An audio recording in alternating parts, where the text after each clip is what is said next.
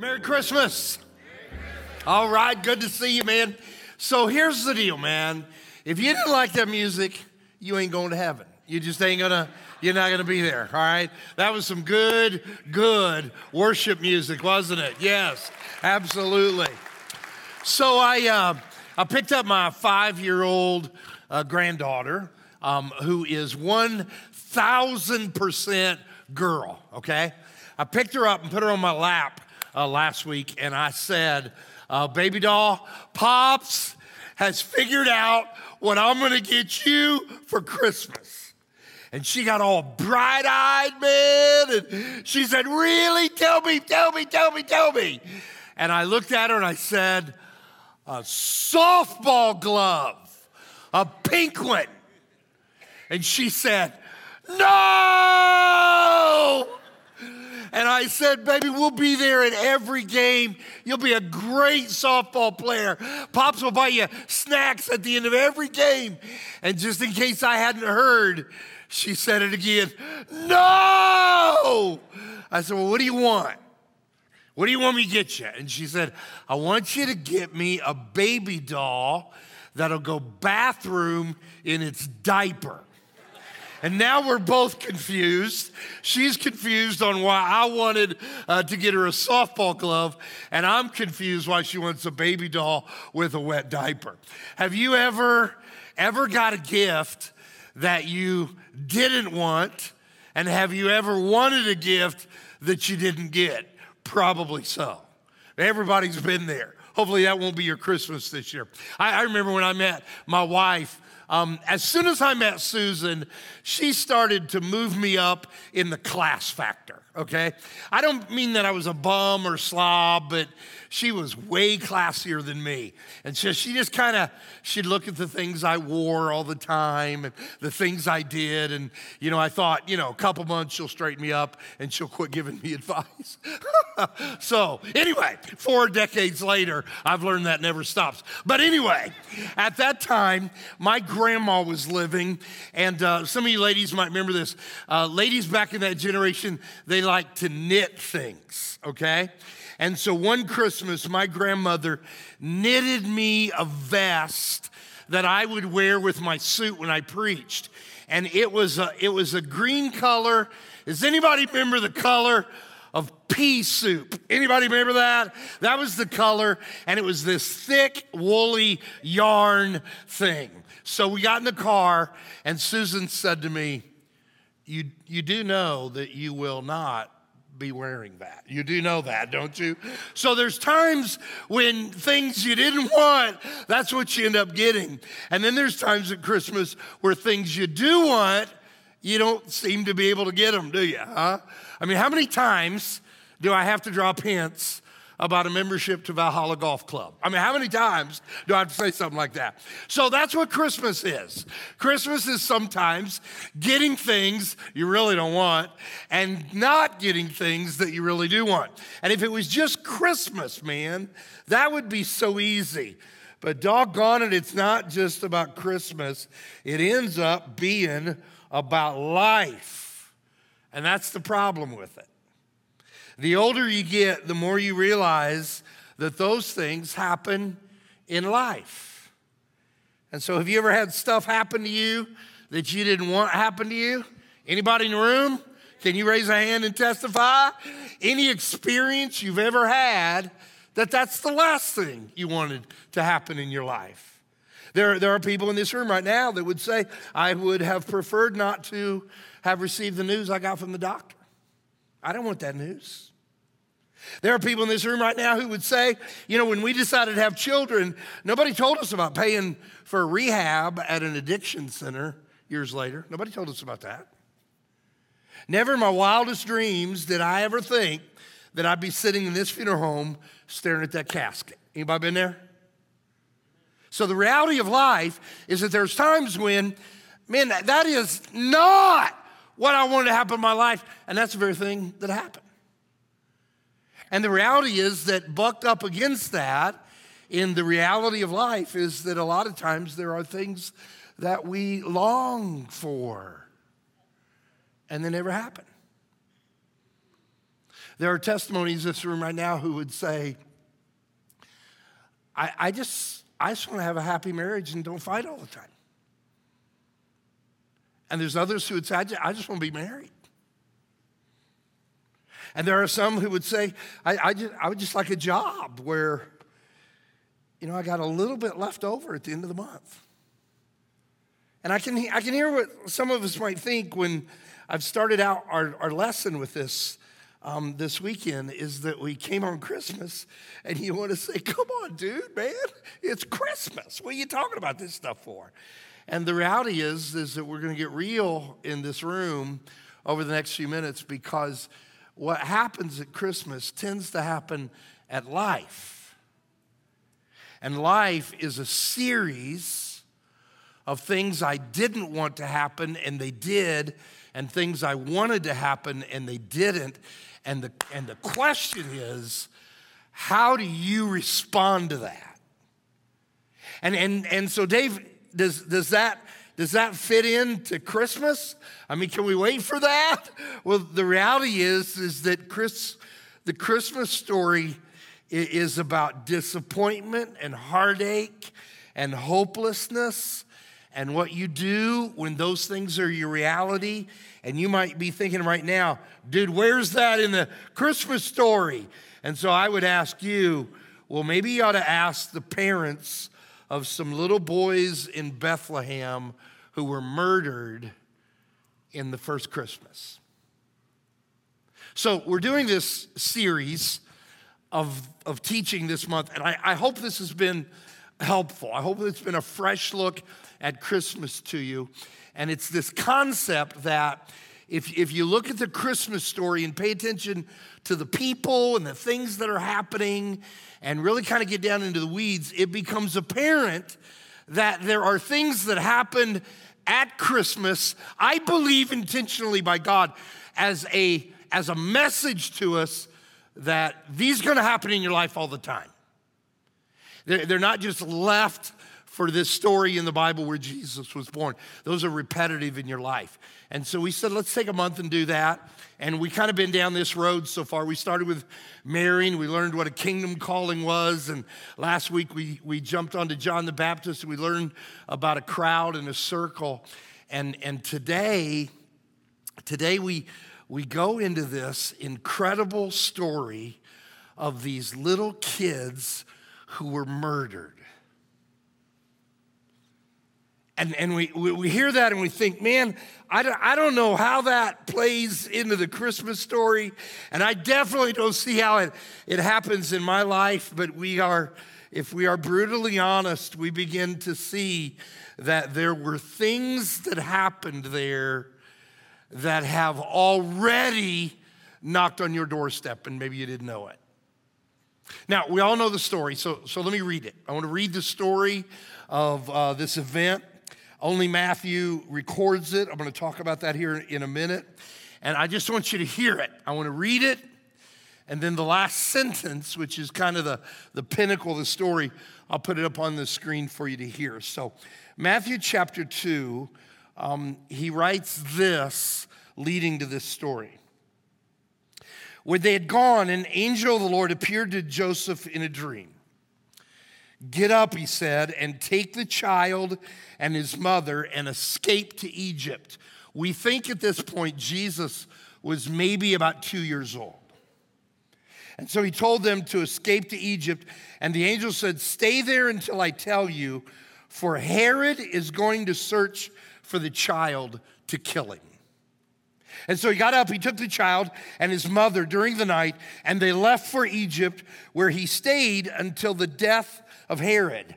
And so was fulfilled what the Lord had said through the prophet Out of Egypt I called my son. And then here's this verse. Here's this verse that comes up that we think, what on earth is that about? When Herod realized that he'd been outwitted by the Magi, he was furious and he gave orders to kill all the boys in Bethlehem and its vicinity who were two years old and under, in accordance with the time he had learned from the Magi. And we've got this, this verse that doesn't seem to fit in the Christmas story, man.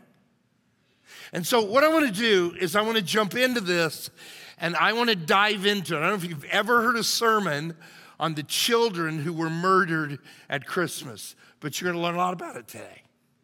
And if you're a church person, you're a Christian, you've been following Christ, you've heard about this before, and we've become so immune to this that we read it and just kind of go right past it.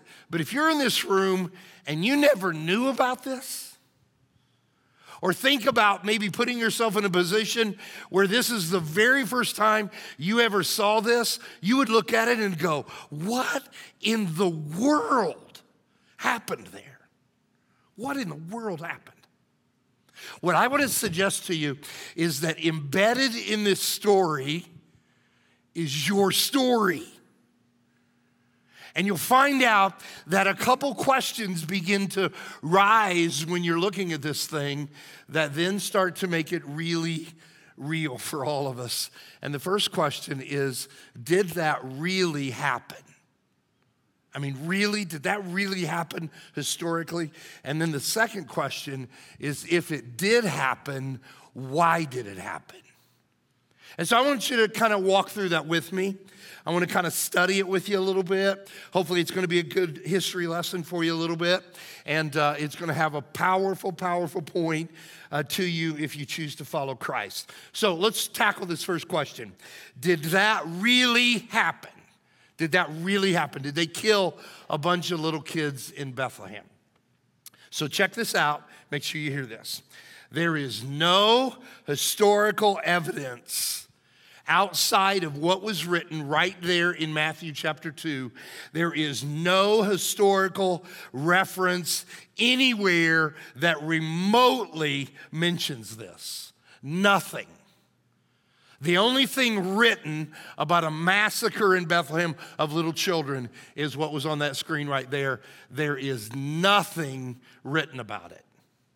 In that day and time and location, right around in that period of time, which was preceding 100 AD, so in the very first century, there was a historian that you probably heard about when you were in school and uh, got bored during uh, history class, but you probably recognize the name Josephus. And Josephus is one of the best historians that we have today who lived in that period of time. We have a lot of his writings where he told us the things that happened in the first century in that part of the world. And so we can go to Josephus's works and validate a lot of historical things that happened. And so I want you to hear this. There is not one mention by Josephus in anything he ever wrote about kids being murdered in Bethlehem. And you would think if you're a historian in that period of time, living in that day, man, you're going to write about that. You would think he did it. Doesn't say a word about it. The murders, were told, were ordered by a guy by the name of Herod the Great. And so I want you to check this out. Josephus wrote two books. Back in those days, they were scrolls.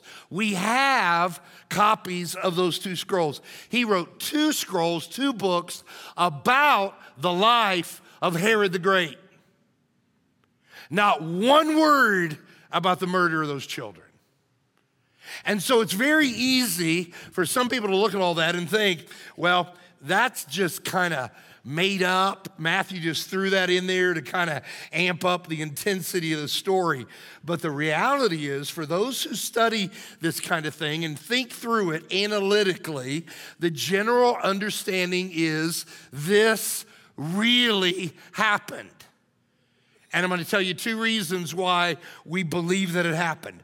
Number one is this, and that is in reference to how many children lost their lives. I think most of us kind of read that story and we've heard about it, and we think that there was this just massive amount of children who were killed in this story. Incredible. In fact, kind of the technical name for this story is the massacre of the innocents. And you may have heard that phrase before. And just by looking at that, it looks like, man, there were just gobs and gobs and hundreds and hundreds of kids killed here. Here, here at Eastside, we have about 50 children every weekend who are two years old and under. And that's 50 kids just here. Just here. And so when we hear they killed all these kids in Bethlehem, we've got in our eye, mind this unbelievable situation. Hundreds and hundreds and hundreds of children who were no longer alive. But I want you to hear this. At that period of time, Bethlehem was a very tiny, insignificant, unknowable town. It was a very, very tiny place.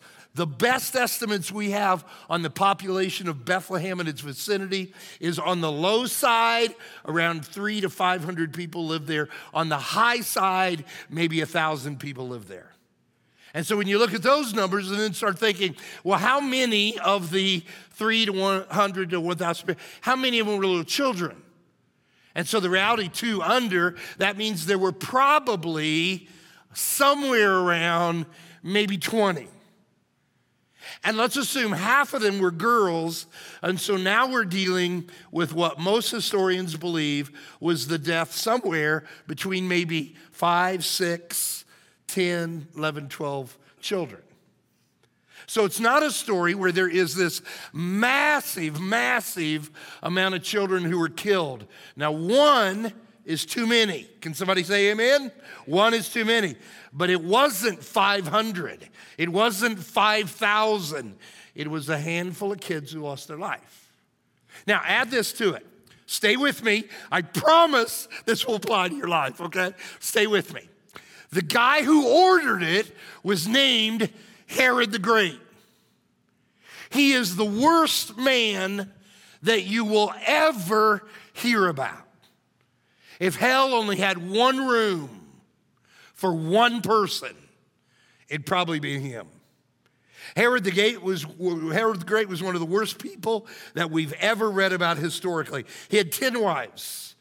Each of the wives gave him sons, and all the sons wanted to be the next king. And so we know that they had these attempted poisonings in their family, trying to get rid of sons and brothers to decrease the number of people chosen for the next leader. It was an incredibly dysfunctional family.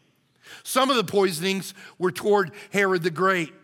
He had sons trying to poison their dad. Wrap that around your head.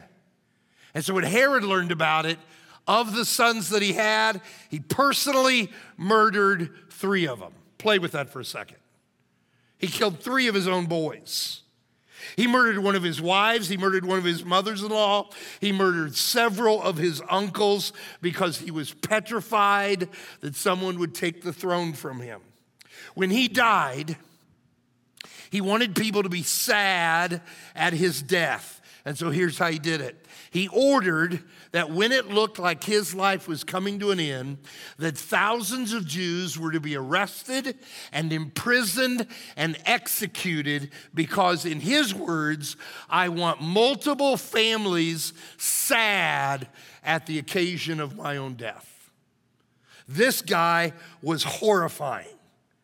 And so we apply that to the setting that we're looking at, and we find out that the guy was so bad. I want you to catch this. He was so bad that the murder of a handful of children wasn't even in his top 10 list of all the horrible things that he did.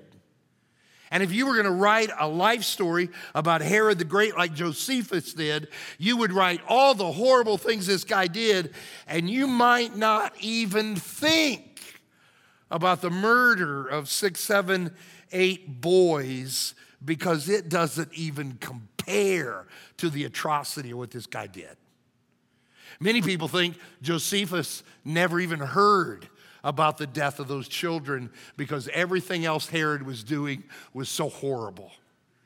It'd be like if we knew of, a, of an individual in this area who just kept robbing uh, gas stations uh, and, and armed himself and went in and shot people. And let's say we had a guy that just kept doing that, kept doing that, kept doing that, and we wrote about him. Would we also wrote that somebody saw him roll through a stop sign the other day? And that's what we're looking at is that the death of these children, although so horrifying and so terrible, The reality is, nobody talked about it because Herod was so much of a bad person. And so, yeah, this really did happen. But watch this. For some reason, in God's wisdom, He put it in the most beautiful story that He would ever tell the Christmas story. Why did He do that?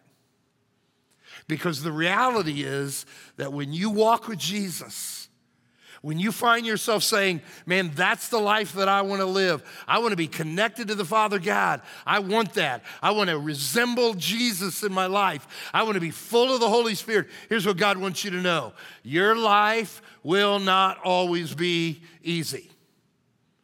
That as much as you want it to be, there will be things that happen in your life that you do not want them to happen, but they're still going to happen.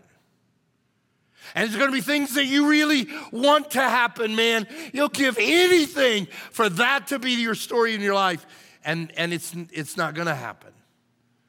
Because when you walk with Christ in this world, you will still have trouble. Anybody see this verse? In this world, you will have trouble. The words of Jesus. Notice what he said. Not, okay, you might have some trouble. He didn't say, hey, chances are going to hit a speed bump once in a while. No, he said, you will have trouble. The word will is written in an intentional way with a very special form of the way they wrote it in Greek. And he wrote it in the way of saying, you're going to have it today and it ain't never going to stop. You will have trouble. Ever see this verse? Everyone wants to live a godly life in Christ Jesus will be persecuted. And so you look at the first verse and say, Well, I'm going to live the straight and narrow. I'm going to do what God wants me to do, and I'm not going to have any trouble. And Peter says, or Timothy says, I don't know what you're talking about, bro. Because when you live for Him, watch this, you might have more trouble. So, Merry Christmas. We'll see you next week, okay?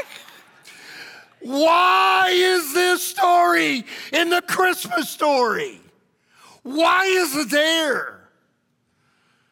Because we all live it. We all live that way. Everyone in this room lives in the frame of that idea that sometimes bad things happen to innocent people. And so it leads you to the next question Why? Why did that happen in Bethlehem? And why have those things happened in your life and in my life? Why did they happen? And God arranges the story to be able to give us an indication of maybe why.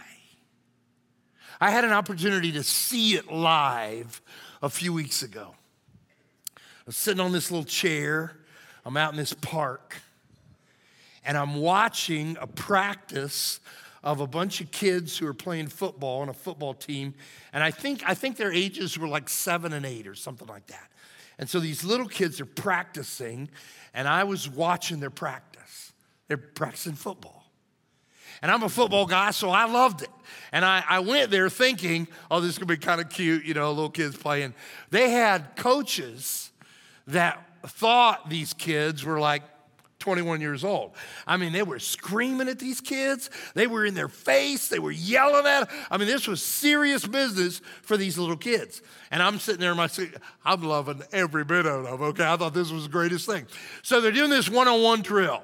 And uh, I'll show you how it worked real quick. Some of y'all might know, but you put, you put one of the kids here, one of the kids here. They're facing each other. They're about five yards apart. And the coach blows his whistle. And man, they get at it with each other and try to knock each other's brains out. And when one of them falls and it's over with, next kids get up there. So they're doing that drill, okay? And I'm, I'm laughing. I thought, this is the greatest thing I've ever seen. And I'm laughing about it. So he gets these two kids here. And this coach is one of the crazies. He might know what I'm talking about. Little league coach crazy crazies? Anybody with me? Okay, he's one of the crazies. And he's yelling at these kids. And he said, Are you ready? Yes, sir. Are you ready? Yes, sir. Are you going to get him? Yes, sir. You going to let him get you? No, sir. I mean, the kids are screaming back and they get down in position and he, he blows his whistle.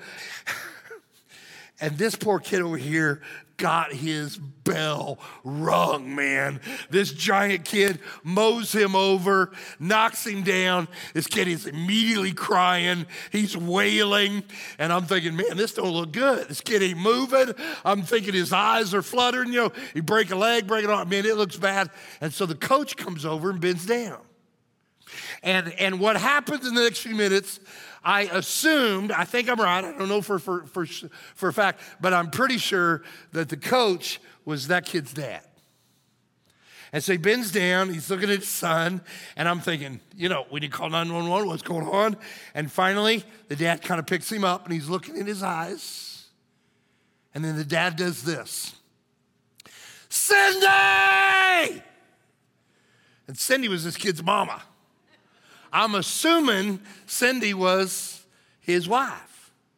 And I looked over, and there's some ladies sitting in a little circle about 75 yards away, you know, talking about their nails or Taylor Swift or something significant to the world. And so uh, Cindy looks up and sees what's going on, and she turns into Usain Bolt. I mean, she is flying to her boy. But here's the next thing that just caught me is that once the coach saw that Cindy's on the way, he dropped the kid and went back over and said, All right, next two. Left him there because mom's coming. Now, if you're a preacher, you are cursed with something. And that's what you're cursed with. It don't matter whether you're at Walmart it don't matter if you're a football practice. It don't matter if you're walking down in a park somewhere. You see things and immediately spiritualize them. Is that in the Bible? You know, does God have anything? So I'm watching this and I'm thinking, I've seen that in my life in the way God deals with me. And you have. Because sometimes when I get hurt, God resembles Cindy. And he holds me and comforts me and encourages me and stays with me until I can get on my feet and go again. And many of you in this room, you're here because God has done that for you. You know what it feels like, and you can sing about the comforting beauty of God's care in your life. But here's the reality nobody likes to talk about is sometimes God's like the coach. Ah, you'll be all right. and he leaves. Now I'm going to show you how that happened in this story. Because when we deal with the reality that that life sometimes has these things occur to us that we didn't want, and then we don't get the things we really want. And we have to say, okay, what's up? And the Bible can give us some hints at times of why. And so if you're sitting in this room right now and you've ever asked the why question, there are hints that maybe are answers to your why, but I don't think we ever know enough to definitely say why. But the Christmas story hints at one. And so, if you've ever wrestled through the why question, if you've ever been the parents of six, seven, eight kids in Bethlehem, if you've ever wanted to know why, I want you to watch what happens in this story. So, Herod the Great does this horrible, terrible, unthinkable thing, unbelievably bad. And if we take Matthew's account, who Matthew is the only guy who told it to us, and we stay with Matthew's account and we advance about 25 years later, watch this, it's fascinating. Another Herod shows up. As Herod the Great died. And now, about 25 years, there's another Herod. And he's in your Bible. I, I, brought both Herods up here so you can see what I'm talking about. Herod the Great killed the Bethlehem kids, but Herod Antipas killed John the Baptist. We talked about him last week. Herod Antipas was one of the sons of Herod the Great. He was one of the sons that Herod the Great did murder, one of the sons that made it. And now that his dad was gone, now he had some reign in this area 25 years later when Jesus is walking around. And we find out that Herod Antipas was just as bad as his daddy. Let me tell you what this dude did. He stole his brother's wife. And some of y'all right now are calculating, you're going, okay? He stole his brother's wife. He had an affair with his brother's wife. And then he married her. And John the Baptist, who we talked about last week, is cruising around getting ready for when Jesus coming on the scene. And John the Baptist knew what Herod was doing with this woman, Herodias. Herod and Herodias. And John the Baptist said, dude, that is wrong. You got to feel terrible about that. That should never happen. And Herod the Great said, or Herod Antipas said, I'm not going to listen to you, dude. And I'm just going to, I'm just going to put you in prison. Let's don't put that up there yet. Let's take that slide off for a second. So he just puts him in, he puts him in prison. And Herodias, his wife, illegitimate wife, a little bit later, they're at a party and she tells her husband, Hey, why don't you just go ahead and kill him? And so Herod Antipas cuts his head off. I mean, you can see how the didn't fall too far from the, the block there, did it? Huh? Horrible, horrible guy. Now, the, the thing about this story, and you'll see where it kicks in, is the issue is not just that he was a bad guy like his dad was a bad guy, but what Jesus did about this. And that's where you start to open up the Bible and we start to get the why question answered. So, this horrible thing happens to John the Baptist, and the Bible tells us what Jesus did about it. Stay with me. When you're knocked down, when you're hurt, when you're going through stuff, you did not want that to happen in your life. You can't believe that happened. You don't know why they did that to you. You have no idea. Listen pay attention to what Jesus did with John the Baptist. It comes up in this text in Matthew chapter 4, and I want you to see it. When Jesus heard that John had been put in prison, and I'm going to tell you at this point, Jesus knew what they were going to do to him. When Jesus heard that John had been put in prison, he returned to Galilee leaving Nazareth, where all that was happening, he went and lived in Capernaum, which was about 90 miles away, which was by the lake in the area of Zebulun and Naphtali. You would think that Jesus, hearing the news, would have rushed in like Cindy.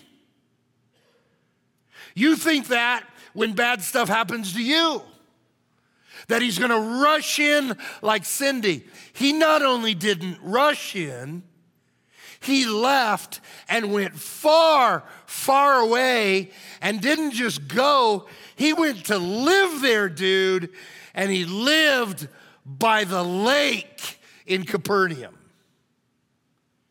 In his most desperate hour of need, John the Baptist noticed that Jesus went to the lake.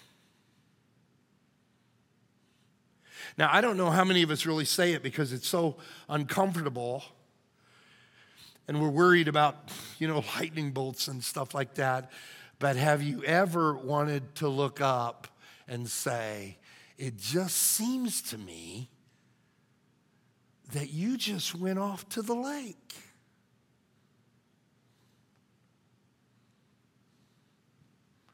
Why would he do that?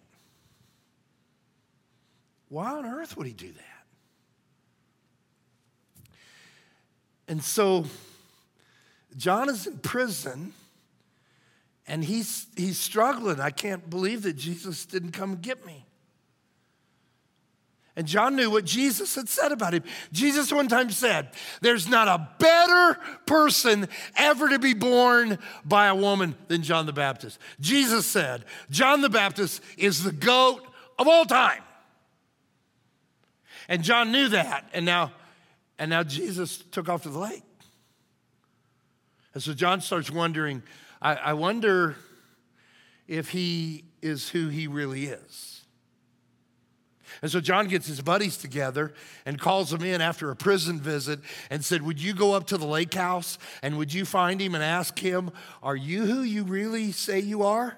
Have you ever wanted to ask that? I have. When stuff happens that I didn't want to happen, and when things I really need and they just don't come about, I'd, I'd like to ask, are, are you really who you say you are? Really? And so they go up there. And they ask him, Hey, John's wanting to know.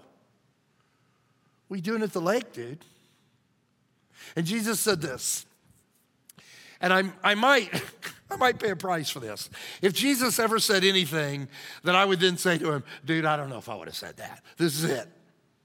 Jesus looked at him and said, Go back and report to John what you hear and see.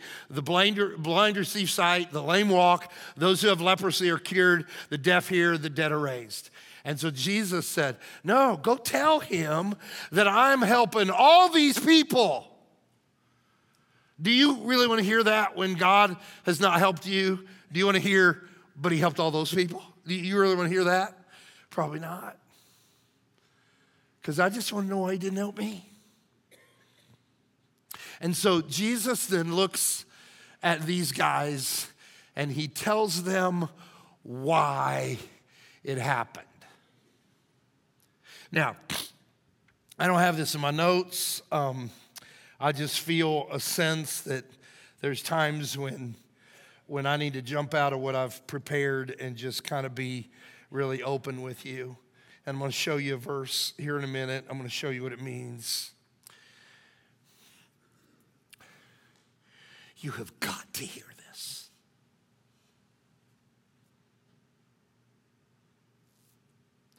The health and the sustainability of your faith is dependent on whether you hear this. Because Jesus, who's at the lake, said to the guys, Tell John this. Check this out. Blessed is the man who does not fall away on account of me.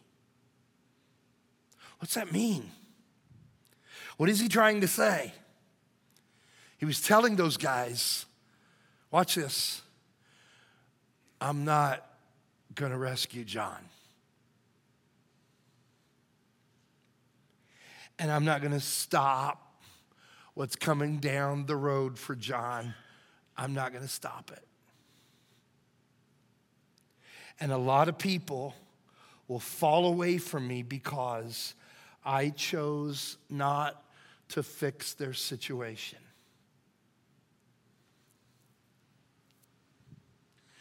Jesus even told that one time in a story that we open up our pathway program here with. And he told about three people who chose to follow Jesus, and one of the three gave up because life got hard. And Jesus knew we would struggle with that. He knew there would be times when something bad will be brought into your life that you don't want and the things that you would give a million dollars for, just say it. And he knew that when those things happen to us, and it seems that God is enjoying the lake house, he knew that a lot of us would fall away. He knew that would happen. We just finished an audit of our membership in our church. And we looked at every person who's ever been a member of our church in 60 years. And we're looking at them. Does anybody need us? Anybody need something we got to pray for? Anything going on with somebody? And we just kind of evaluated what do we need to do as a staff to kind of minister all of our people, our family.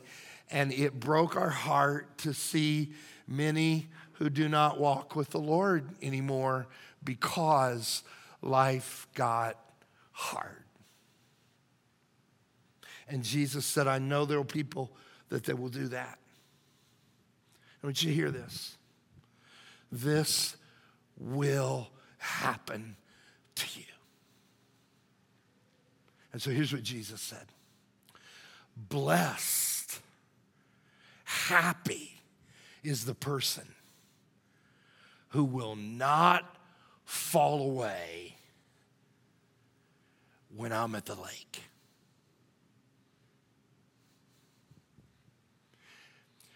You will have to wrestle through that in your Christian life at some point. And some of you may have to wrestle through it on multiple occasions. That He knows things that I don't know. And I'm staying and I'm faithful and I'm okay, even though I don't quite understand why He's at the lake. Brandon Burlsworth was a football player about 25 years ago. He played for the University of Arkansas. Brandon was a devout young Christian man, incredible, strong Christian family. Um, he worked hard all his life to get to the point where he could play in, in a D1 football. Um, got to the point where he was so good, he was All American. 1999, he graduated. He, he was drafted in third round to the Indianapolis Colts. And a just incredible story of a good guy that it just worked out well for him. Uh, they, they put a movie together about his life called Greater. And um, before he ever had the opportunity to go to the Colts camp in his first year, um, he was going to attend an honor ceremony and he, he backed out of the honor ceremony because he had promised his mom that he would come home that weekend and take her to church. And on the way home, near his home, he was in an accident and passed away in the, in the car wreck. They wrote this movie about him. And uh, if you ever get a chance, I don't encourage people to watch movies, but that's a great movie to watch because they do such a good job at how the family responded to tragedy. I mean, something you do not ever want to happen, and it happened. And why didn't God get out of the lake chair? And they, they just did an incredibly good job showing about how the family wrestled through that, how Christian people wrestled through that. And toward the end of the movie, it, it seems that his mom was making a little bit more headway than his brother was. And his brother was still just not understanding the lake thing at all. And his mom was kind of getting there, and they had this scene where they're together. And the mom said something to her, her son, Brandon's brother, and it almost knocked me off my chair. And I stopped it and I rewound it and I listened to it again. I stopped it, I rewound it, and I said, that's it. That's it. That is it. And Christians have to get to this point, or you might not make it. Let me show you what she said. She told her son, You have to trust that something, does anybody see that's capitalized? Anybody with me here, okay? You have to trust that something greater sees something from a higher perspective where everything makes sense. Because it won't make sense to you, but you trust that it makes sense to Him. You will have to tackle that in your Christian life, even in seasons like Christmas. Father, you, you made us. Um, you know us. Your word tells us that you know our every thought, you know every part of our heart. And you know that we struggle a lot of times when you're at the lake. And I just pray that in those moments when we have to take a leap of trust in times when we don't understand and we don't agree and we don't like it. We have to get to the point where we know that you see things we don't see. You know things we don't know. And we choose to trust you. And God, there's probably some people in this room right now who are kind of working through that. And I pray that in this season of joy and family and Christmas and all this stuff, that you'd help us to get where we just got to get. And I pray it in the name of Jesus, who we know loves us more than we could ever express.